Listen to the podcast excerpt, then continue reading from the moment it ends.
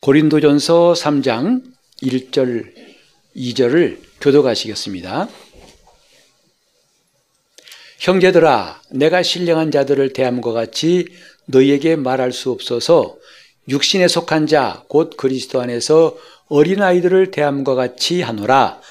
내가 너희를 저주로 먹이고 밥으로 아니하였노니 이는 너희가 감당치 못하였음이오니와 지금도 못하리라. 아멘 우리가 연이어서 계속 듣는 말씀 어, 많이 들어보진 않았어도 매우 좀 중요한 말씀이라고 여겨서 어, 좀 더 여러분들이 집중해서 들으시면 좋겠다고 생각합니다. 이 본문에도 바울 사도는 고린도 교회를 향해서 신령한 사람 혹은 육신에 속한 사람이라고 말하고 있습니다. 똑같은 고린도 교인 이라고 하지 않고 이런 무리가 있고 저런 무리가 있다고 말한 것에 우리가 주목할 필요가 있습니다. 왜냐하면 사도 바울이 볼 때에도 고린도 교회에 아 신령한 사람, 오 육신에 속한 사람이라고 보는 것 같이 이 다음에 하나님 앞에서도 이런 구별이 있다는 사실을 우리가 안다면 우리가 정말 신앙생활을 제대로 잘할 수 있고 신앙의 기본을 잘 세울 수 있다고 생각하기 때문입니다. 우리는 이제 한 해 동안 성경을 부지런히 읽으면서 아마 많은 분들이 공감했을 거예요. 성경이 쉽지 않다.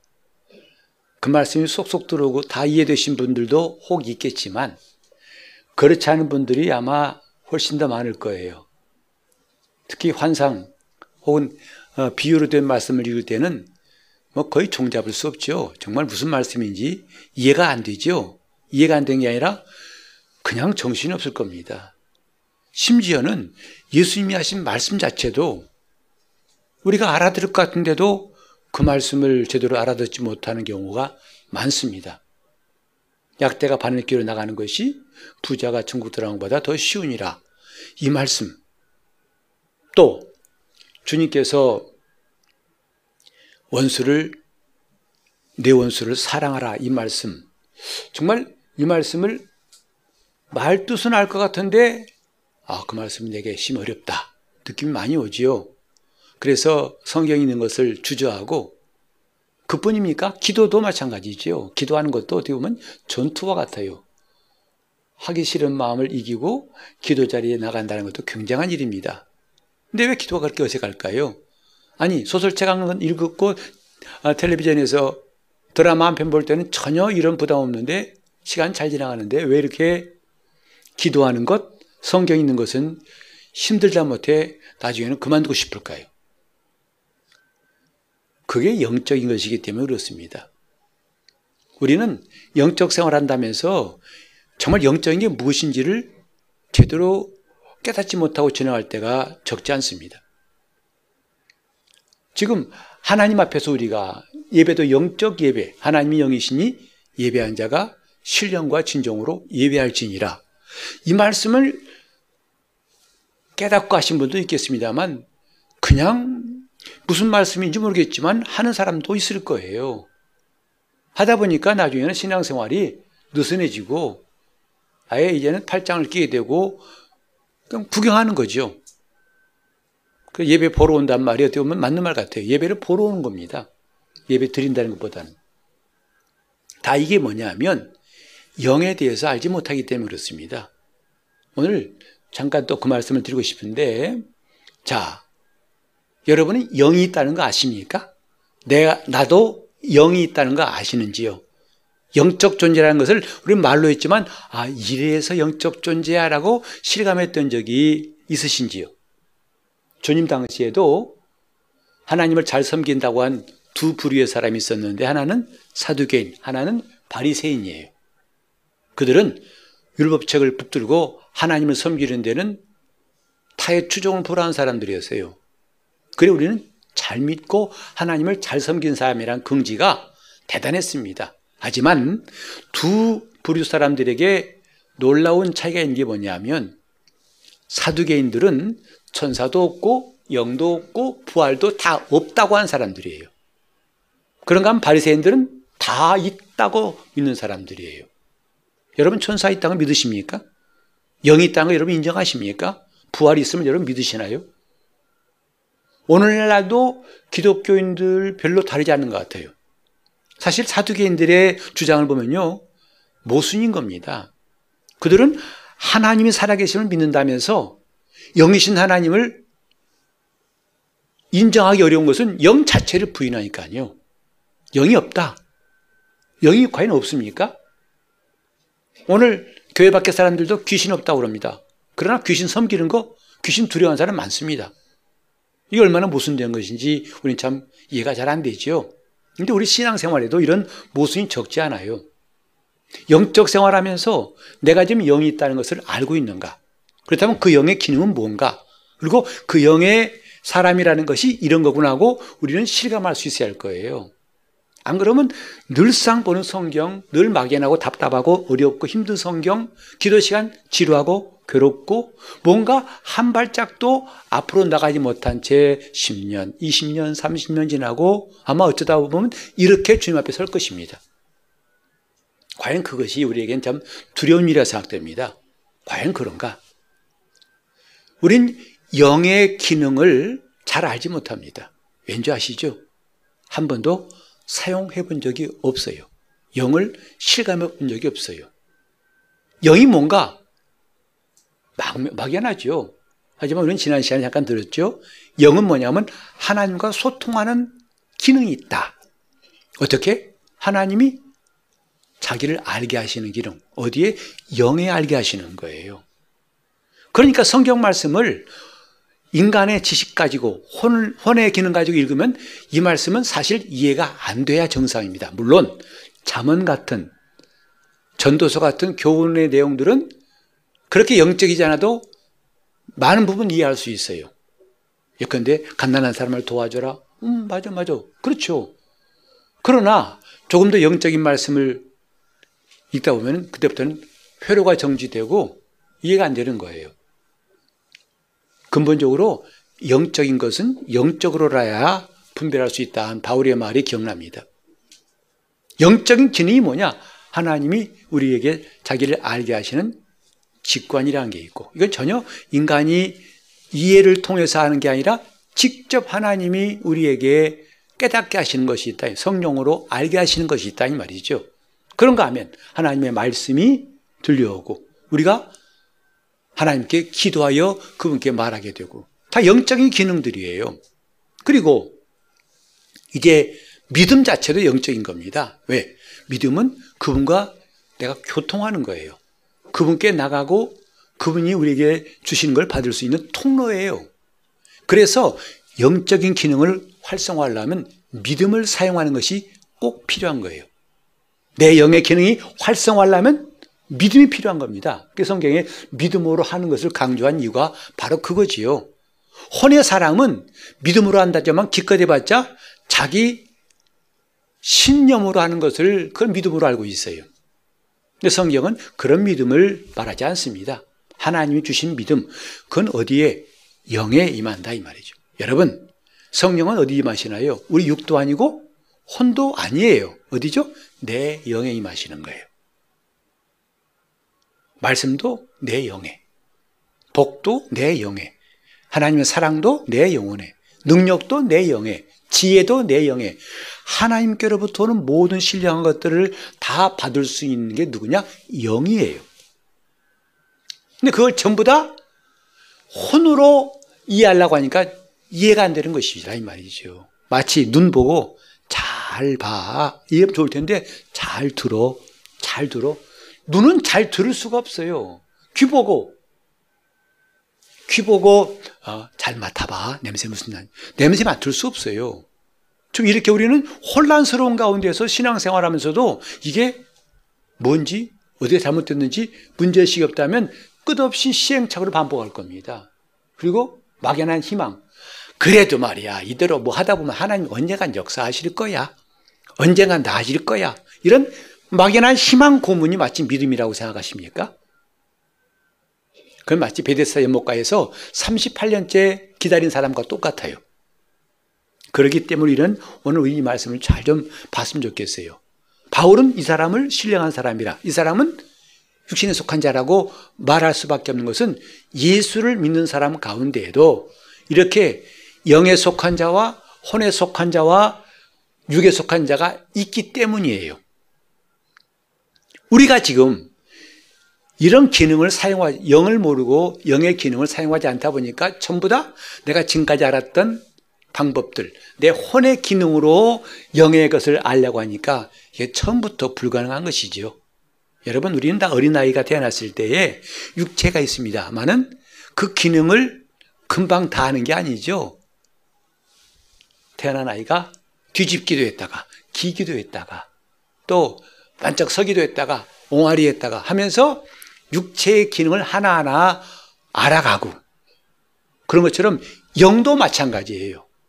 영의 기능도 알아가야 되는데 다시 말씀드립니다만 영의 기능을 활성화하는데 필요한 게 믿음이에요. 근데 믿음은 내가 가진 내 확신이 아니라 하나님이 내게 주시는 내 영에 주시는 그분의 선물이에요. 성령으로 믿음을 그랬죠. 믿음도 어디로 온다고요? 내 영으로 와요. 말씀도 어디로? 내 영으로 와요. 그러면 그 영이 힘을 얻고 그 영이 이제는 육신을 지배하게 먼저는 혼을 지배하고 혼은 육신을 지배하는 것이 하나님이 세우신 질서입니다. 이게 정상적인 인간이에요. 여러분 몸이라 할 때 살과 뼈로 되어 있다는 거 우리는 다 알고 있어요. 몸만이 아니 뼈만이 몸이 아니고 살만이 몸이 아니죠. 살과 뼈가 다 있어야 몸이에요. 사람도 마찬가지죠. 육만이 사람이 아닙니다. 혼만이 사람이 아닙니다. 영과 혼과 몸이 다 있을 때 사람이죠. 근데 우리는 정작 신앙생활 하면서 영은 별로 거의 개점 휴업 상태고 알지도 못하고 쓰지도 않았어요. 그리고 육신과 혼의 기능만 알고서 하나님을 대처하다 보니까 여러분 탁구 칠 때도 이렇게 양, 온몸을 다 쓴 사람하고 팔이 아파가지고 한, 하나 쓸 때하고 달라지죠. 그 경기를 잘할 수 없지 않습니까? 우리가 예수를 잘 믿자. 그냥 다짐으로만 되는 게 아니라 이것부터 알고 이렇게 제대로 기능을 해야만 잘 믿을 수 있다는 것 기억하시면서 하나님이 이렇게 사람을 지으실 때 영과 혼과 몸이 자기 멋대로 각각 활동하도록 지으신 것이 아니라 질서가 있게 하신 거예요. 어떤 질서? 반드시 혼은 영의 지시를 받게 하셨어요. 그 영은 하나님의 지시를 받고 하나님의 명령을 받고 하나님 주시는 정보와 그분의 가르침을 받고 영은 그걸 또 혼에게 지시하고 혼은 그 다음에 육을 지시하고 육은 혼에 복종하도록 만드신 것이다 이 말이죠. 이게 하나님의 질서예요. 타락이 전에 인간이 원래 이런 존재였다 이 말이죠. 여러분 혹시 이런 사람 보셨나요? 아무나 보고 웃어요. 이 자기는 웃으면 안 되는데, 까하하 웃기도 하고, 정말 남들 볼 때, 아니, 밖에 나갈 때는 옷을 잘 입어야 할 텐데, 누가 밖에 나가면서 옷을 벗겠어요? 그 정상적인 혼의 기능이 없어가지고 혼은 야 그러면 안 된다면서도 옷을 다 벗고 다니는 사람도 있어요. 이걸 좀 우리 한마디로 미쳤다고 그러는 거죠. 혼이 나갔다는 거죠. 전혀 혼의 기능이 없어요. 혼의, 혼의, 혼의 말을 듣지 않고 육신이 제 말, 제멋대로 하는 거죠. 우린 이것만 그런 문제가 아니라 혼이 영의 말을 듣지 않는 것도 큰 문제예요. 영이 활동을 하고 영이 혼을 이렇게 이끌어가야 할 텐데 비켜. 나 관계없어. 난 내 멋대로 할 거야. 이런 삶을 우린 적잖이 볼 수 있죠. 정말 예수 믿으면서도 우리는 영에 대해서 알지 못하면 이런 사람 저 혼의 말을 안 듣고 몸이 제멋대로 사는 사람 그 사람 보고 미쳤다 할 거 없어요 우리 영도 그렇게 그와 비슷한 일을 살고 있다면 이건 정말 하나님 앞에 큰 문제지요 그래서 우리는 잘 어, 이해하고 싶은 게 뭐냐면 영과 혼과 몸의 질서, 영과 혼과 몸의 질서가 있다는 것. 그게 원래 사람이라는 거죠. 나무도 원래 처음에 뭐죠? 뿌리부터 시작하잖아요. 그 다음에 줄기 나오고 가지가 나오고 잎이 나오고 꽃이 피는 거예요. 꽃부터 피는 뿌리 없이 그런 나무가 없잖아요. 하나님이 이 모든 걸 통해서 질서를 세우셨다는 것을 우리에게 보이시는 것인데 이제 인간이 타락함으로써 이 질서가 다 무너져 버린 거예요. 따로 따로 제멋대로 한 거죠. 예수 믿으면서도 이것이 정리가 안 되면요 뒤죽박죽이에요. 예배 드리면서도 하나님이 계시다고 하면서도 예배 때 딴짓할 수 있고요. 기도하면서도 공상하면서 그 기도를 하나마나 중원부원 이방인처럼 기도할 수도 있고 이게 얼마나 초점이 안 많고 답답한 일입니까? 이런 문제를 보면서 우리는 정말 하나님이 통치하신 사람, 비로소 질서가 잡힌 사람, 이게 뭐냐면 구원받은 사람. 더 자세히 말하면 거룩하게 성화되어 가는 사람이라고 할 수가 있습니다. 질서가 잡히는 것이 그게 제대로 신앙생활에도 꼭 필요한 것이다 이 말이죠. 그래서 이제 우리는 어, 그 영과 혼과 몸이 다 있지만 어떤 것이 주도권을 갖느냐에 따라서 어떤 사람은 영에 속한 사람, 어떤 사람은 혼에 속한 사람, 어떤 사람은 몸에 속한 사람 이렇게 볼 수 있는데 과연 나는 지금 어디쯤인가를 좀 살폈으면 좋겠어요. 왜? 그래야 마치 병원 가서도 의사가 잘 진단하고 처방을 내려야만이 그 문제를 해결할 수 있잖아요.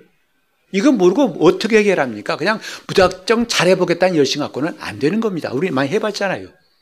우리 이번 기회에 신앙의 기본을 충실히 하자는 어, 우리 다짐과 함께 이것도 하면 제대로 했으면 좋겠다 이 말이죠. 물론 이 가운데는 이걸 들어보신 분도 있겠지만 그러나 조금 더 주의 깊게 내가 놓치고 있는 게 뭔가를 살핀다면 유익할 것입니다. 자, 영과 혼과 몸이 있는데 누가 주도권 있느냐? 여러분 가정에도 재밌는 게 뭐냐면 어떤 집 보면 아내가 대단히 기가 센 사람이 있어요. 그래서 대부분 큰 일을 누가 주장하냐면 아내가 주장한 집이 있어요. 그래서 여보 이렇게 합시다. 그러면 남편은 어어어 어, 어, 그래 그래 그래 그래. 또 어떤 집은 더 이상한 그 재밌는 게 뭐냐면 자녀가 더 세요. 그래서 엄마 아빠 할래도 엄마 나 싫어. 그럼 어 그래 알았다. 그럼 가자 그러죠. 이건 그렇게 정상적이라 할 수 없어요. 성경에 분명히 질서를 세우되 여자의 머리는 남자요. 교회의 머리는 그리스도요. 이렇게 하나님이 세우신 질서가 있다고요. 우리 몸도 마찬가지죠. 질서가 있는 거예요. 혼이 너무 강하면 혼의 사람이고, 그 영을 지배해버려요. 육을 지배해버려요. 그러면 이제 각각 어떤 사람인가를 보도록 합시다. 먼저 혼에 속한 사람은 어떤 사람인가? 우리 한번 다 같이 성경을 보실 때에 어, 아 먼저 여러분들이 이거 시편 1편 다 기억하시죠? 어, 아 육에 속한 사람부터 해야겠네. 네, 육에 속한 사람부터 할 텐데 육에 속한 사람 어떤 사람이냐면 자 전도 어, 저 베드로 후서 2장 12절을 함께 볼까요? 베드로 후서 2장 12절을 읽겠습니다. 그러나 이 사람들은 본래 잡혀 죽기 위하여 난 이성 없는 짐승 같아서 그 알지 못한 것을 회방하고 저희 멸망 가운데서 멸망을 당하며 여기 베드로가 지금 어떤 사람을 가르쳐서 잡혀 죽기에 태어난 이성 없는 짐승 같다. 누가? 어떤 사람이 짐승 같다는 거죠. 또 유다서 10절 볼까요? 10절 보시면 이 사람들은 무엇이든지 그 알지 못하는 것을 회방하는도다. 또 저희는 이성 없는 짐승같이 본능으로 하는 그것으로 멸망하느니라. 이런 어, 사람들이 육에 속한 사람이라 할 수 있어요. 즉, 이 사람들은 육체의 소욕을 따라서 자기 삶의 모든 것을 결정한 사람입니다. 즉, 육체의 본능대로 사는 사람이에요. 그래서 이 사람은 사람이지만 짐승 같다는. 어? 육체 욕구 따라 살기 때문에 마치 짐승처럼 산다는 것이죠. 이게 몸에 속한 사람이죠. 여러분 짐승의 특징을 잘 아실 거예요. 사실 짐승도 우리 같지는 않지만 혼적인 기능이 좀 남아있다고 말할 수 있어요.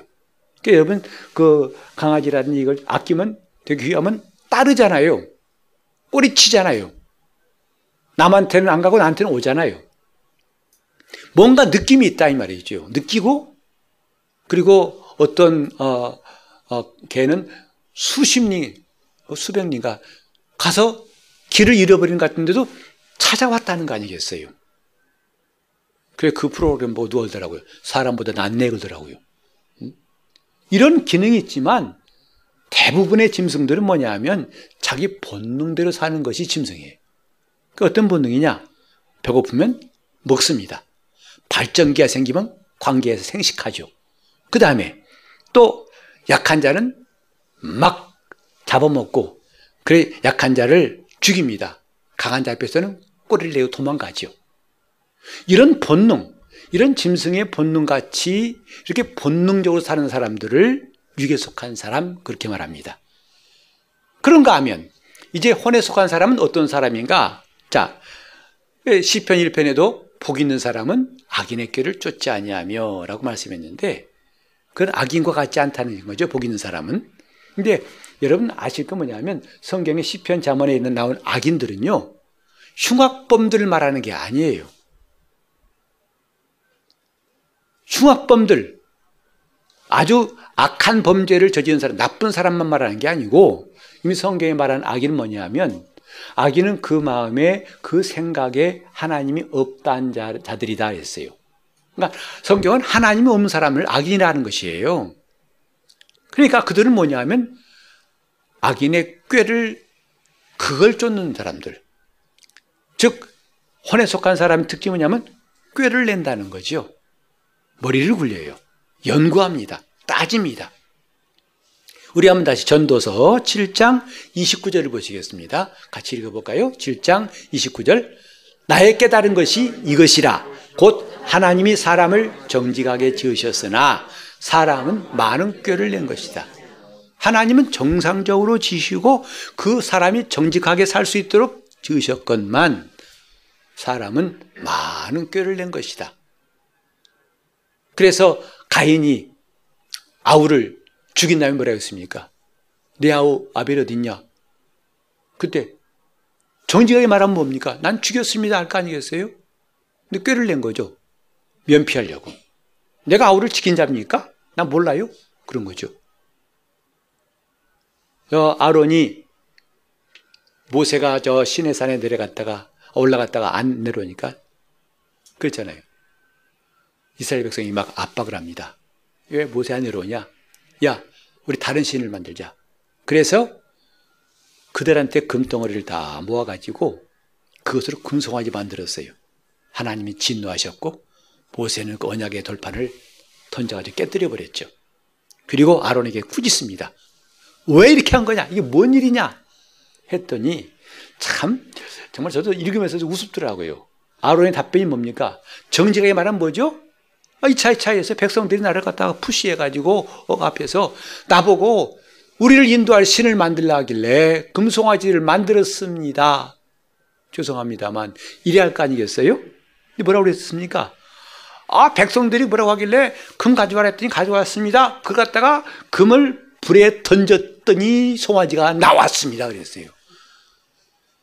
참 성경은 정난하게 인간이 어떤 존재인가를 말하고 있어요. 하나님 인간을 정직하게 지으셨지만은 꾀를 낸 것이다. 이게 남의 얘기 아니더라고요. 우리도 곤란 당할 때는 피하려고 꾀를 내죠. 그 꾀가 결국은 죽을 꾀지만. 혼에 속한 사람의 특징은 뭐냐면 꾀를 내는 거예요. 그래서 하나님이 무엇이라 말씀하시고 그분의 뜻이 무엇인가를 묻는 게 아니라 어떻게 하면 내가 이 어려움을 피할 수 있을까? 어떤 게 나에게 유리할까? 그것을 궁리하더라 이 말이죠. 연구하더라 이 말이죠. 그게 뭐냐면 혼에 속한 사람의 특징이에요. 내게 최선인 것, 내게 유익한 것, 그걸 찾아다닙니다. 하나님 관계없어요. 일단 내가 살고 봐야 되고 내가 중요하다는 것이 그에겐 절대 중요한 겁니다. 그러다 보니까 이 혼에 속한 사람의 혼이 강한 사람의 핵심이 뭐냐면 내가 중심이에요. 나. 예수도 나를 위해 믿어요. 하나님도 나를 위해서 존재하신 분이고 기도도 하나님 내 기도 안 들어주면 나 기도 안 할 거야. 이런 혼적인 믿음 갖고 어떻게 하나님과 사귈 수 있겠고 정상적인 신자가 될 수 있을까? 처음부터 자기 중심적으로 만들어버린 그게 혼의 기능이에요. 그래서 이렇게 혼이 강한 사람의 첫 번째 특징이 뭐냐 하면 자기에 대한 믿음이 되게 강해요. 뭐가 강하다고요? 자기에 대한 믿음. 자존심이 무척 세다고요. 그래서 예수를 어, 잘 믿으려면 자존심을 내려놔야 한다는 말 들어보셨죠? 저 사람 너무 자아가 강해. 믿음이 안 들어간 이유가 바로 그거예요. 너무 자아가 강해요. 자존심이 세요. 자기, 자기에 대한 믿음이 많아요. 고집이 센 사람들이죠. 이게 혼이 강한 사람의 특징이에요. 또 교만하죠. 왜? 늘 자기가 옳아요.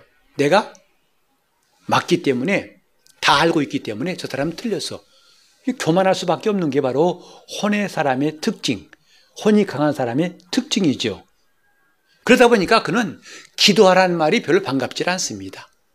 혼의 사람은 기도하기를 즐겨하지 않습니다. 대신 뭐 할까요? 골똘히 연구하고 방법을 찾아다니죠. 이게 혼적인 사람의 특징이에요.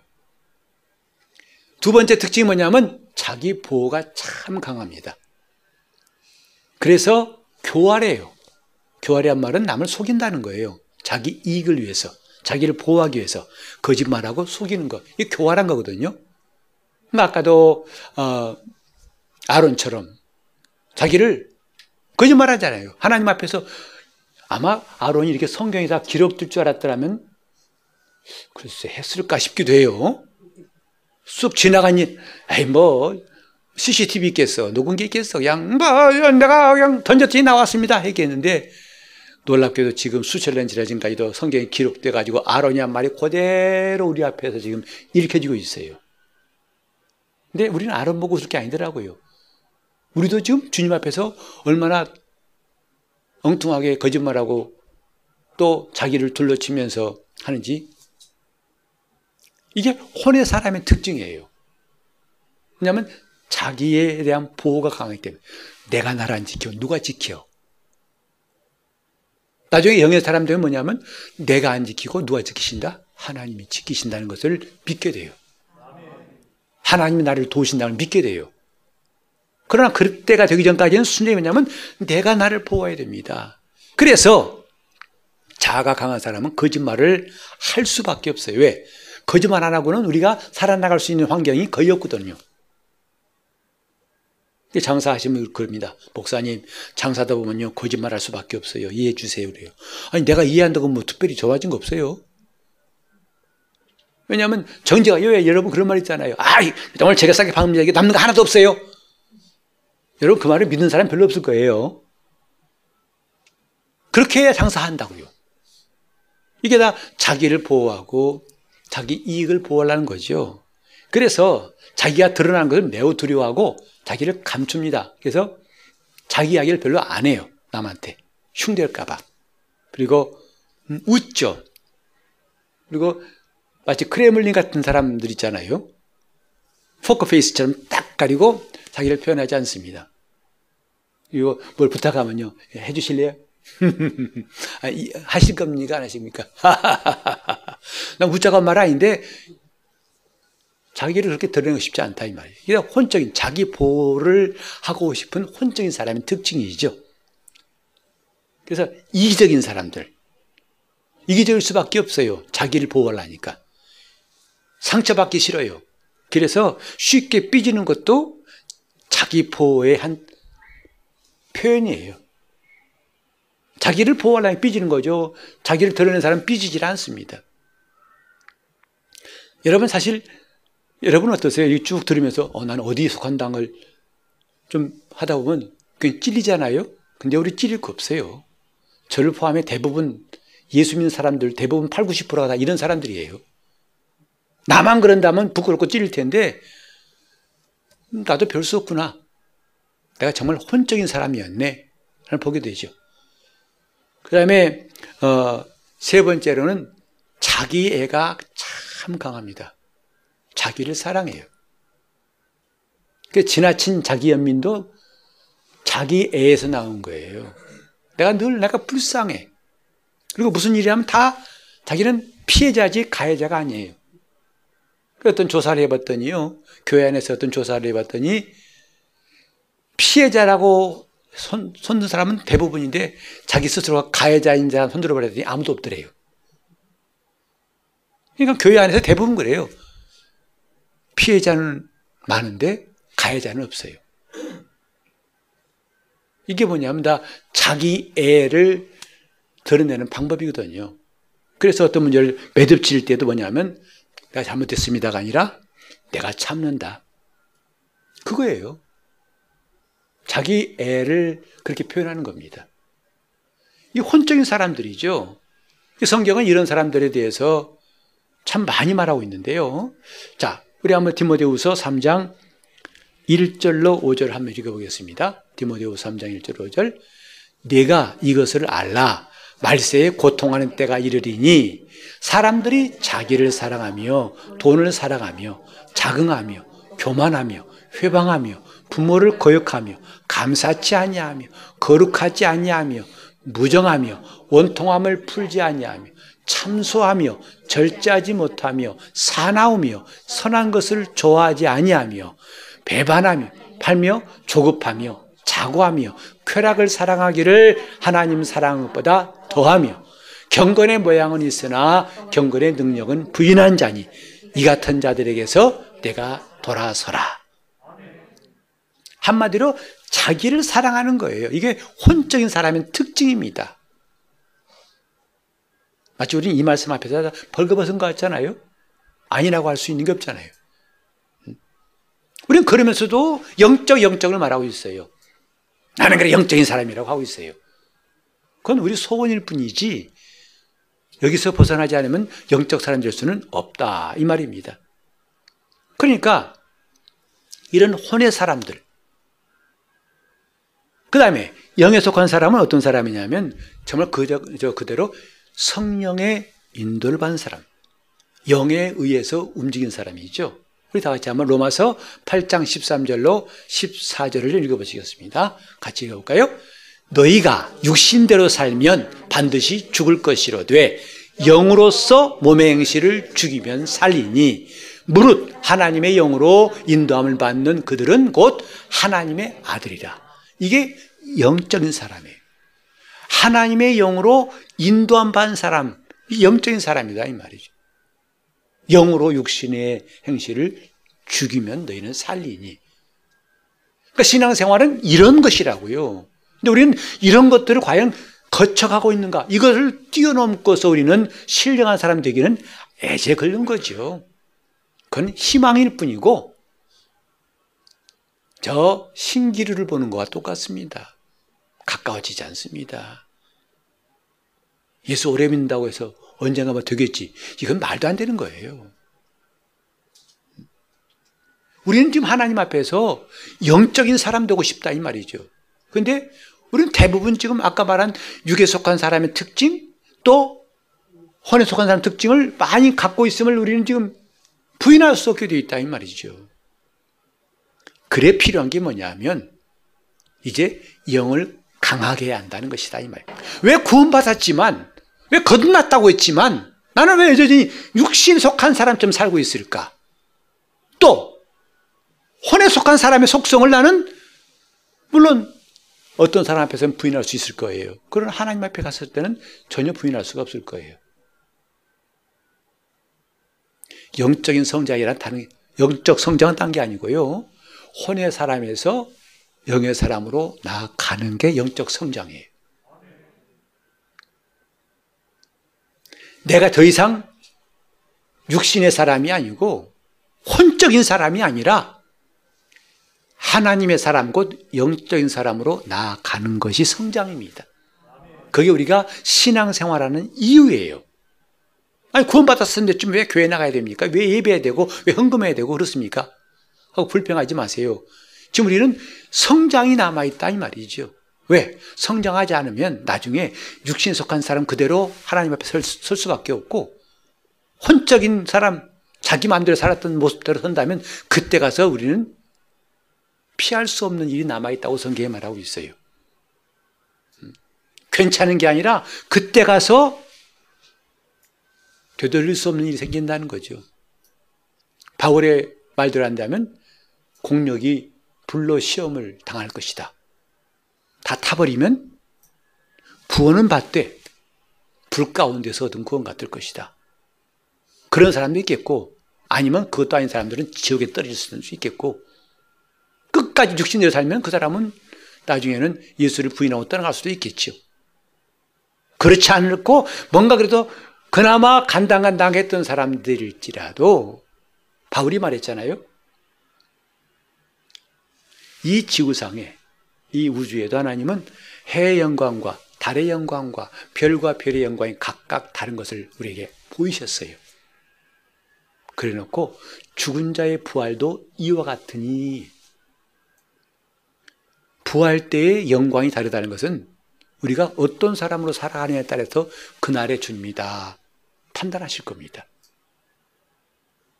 끝까지 육신의 정욕대로 산 사람하고 혼에 속한 사람으로 그럭저럭 대충대충 때운 사람하고 아니면 영적인 성장을 추구해서 영의 사람으로 산 사람하고 자 우리 그렇게 영적으로 산 사람들의 모습을 한번 빌립보서 4장 8절에서 볼 수 있습니다. 영적인 사람은 이렇게 산다 이 말이죠. 같이 읽어볼까요? 정말로 형제들아 무엇이든지 참되며 무엇이든지 강건한 무엇이든지 오르며 무엇이든지 정결한 무엇이든지 사랑할 만하며 무엇이든지 칭찬할 만하며 무슨 덕이 있든지 무슨 기림이 있든지 이것들을 생각하라. 정말 우리가 이대로 살기 얼마나 어렵고 너무 거리 먼 것 같다 하지만 괜찮아요. 이제 우리는 방향을 잡으면 된다 이 말이야. 아, 이쪽으로 가야겠구나. 이렇게 해야겠구나. 아, 내가 이제는 방향을 잡았다. 내비게이션 가지고 내가 갈 곳을 방향 잡고 가듯이. 이제 내가 비록 혼적인 사람으로 살아왔을지라도 이제부터는 내가 영적인 사람이 되어야겠다. 하고 우리는 출발하는 게 남아 있습니다. 여러분, 혼도 말이죠. 부지런히 훈련해서 교육해서 기르면 육신을 절제할 수 있는 거 아시죠? 이제 육군 사관학교 나온 사람들, 생도들 보셨습니까? 그들은 식사할 때도 직각으로 숟가락을 이렇게 보는 게 아니라 똑똑 똑똑 걸을 때도 방향 바꿀 때도 그냥 슬그머니 걷지 않고 가다가 딱 직각 보행으로 합니다. 아 절도 있어 보여요. 정말 절도 있습니다. 그리고 이른바 좀 유명한 해병대라든지 뭐 이런 특별한 훈련 받은 사람들 보면요. 제대한 다음에도 그 군기가 남아 있어요. 그래서 아니 신라. 근데 좀 지나면 다 군기에 빠져가지고 안녕하십니까 이러죠. 예? 하지만 그 육체 연습 훈련도 육체를 절제한 데는 아 유익이 좀 있구나 를 우리는 알 수 있어요. 혼도 육을 지배할 수 있는 것은 교육과 훈련을 통해서 마찬가지입니다. 우리가 영적인 사람이 된다는 것이 저, 저 멀리 도달할 수 없는 게 아니라 지금부터 우리가 영을 강하게 하는 훈련이 필요하다고요. 그게 영적 생활이에요. 같이 해볼까요? 내 영을 강하게 시작. 여러분 제발 우리 이렇게 합시다. 이게 신앙의 기본이에요. 영이 강하니까 혼도 복종해요. 혼이 복종하니까 육신도 복종해요. 영이 약하니까 혼이 지멋대로 자기가 다 주장해버리고 결정해버려요. 그러니까 아, 이러면 안 되는데 그 무슨 소용이 있습니까? 힘이 약한데 다 넘어가는 거죠. 다시 합시다. 내 영을 강하게. 내 영을 강하게. 우리가 지금부터 시작하자고요. 내 영을 강하게 하기 위해서 신앙생활하자 이 말이죠. 주일날 예배 한 빠지는 거 여러분 빠진 거 중요한 게 아니에요. 이렇게 내가 열심히 하는 것은 내 영을 강하게 하는 믿음으로 내 영을 강하게 하는 일이기 때문에 하나하나가 의미가 있고 기도할 때도 전심으로 온 마음을 다해 기도하는 것 내 영을 강하게 하는 거예요. 우리가 성경 읽을 때 부지런히 읽다가 포기하는 게 아니라 열심히 읽습니다. 때로는 읽고 싶지 않고 너무 어려워서 못 읽겠어요. 그래도 읽습니다.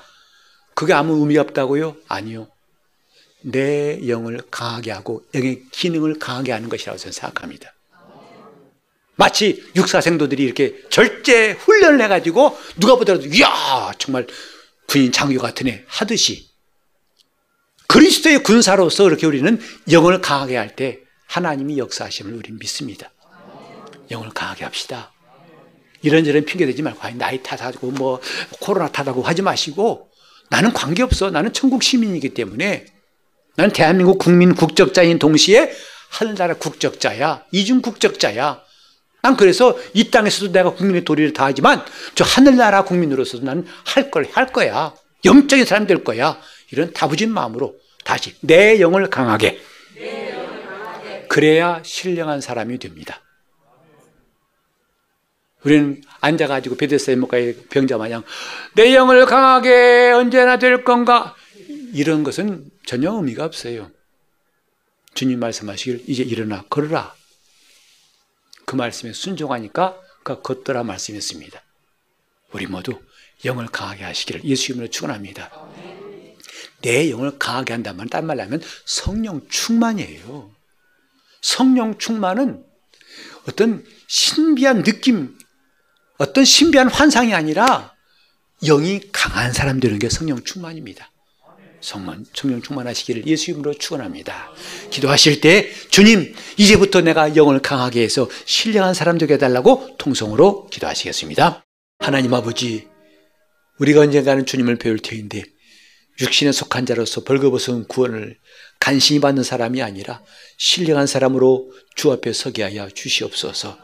주님 이런저런 핑계 또 알지 못하고 뒤죽박죽 살아왔던 삶에 하나님이 명하신 질서가 생기게 도와 주시옵시고 우리가 영적인 사람 되기 원합니다. 영이 강하기 원합니다. 성령 충만한 사람 되기 원합니다. 우리를 도와 주시옵시고 우리를 인도하시고 역사하여 주시옵소서. 예수 이름으로 기도합니다.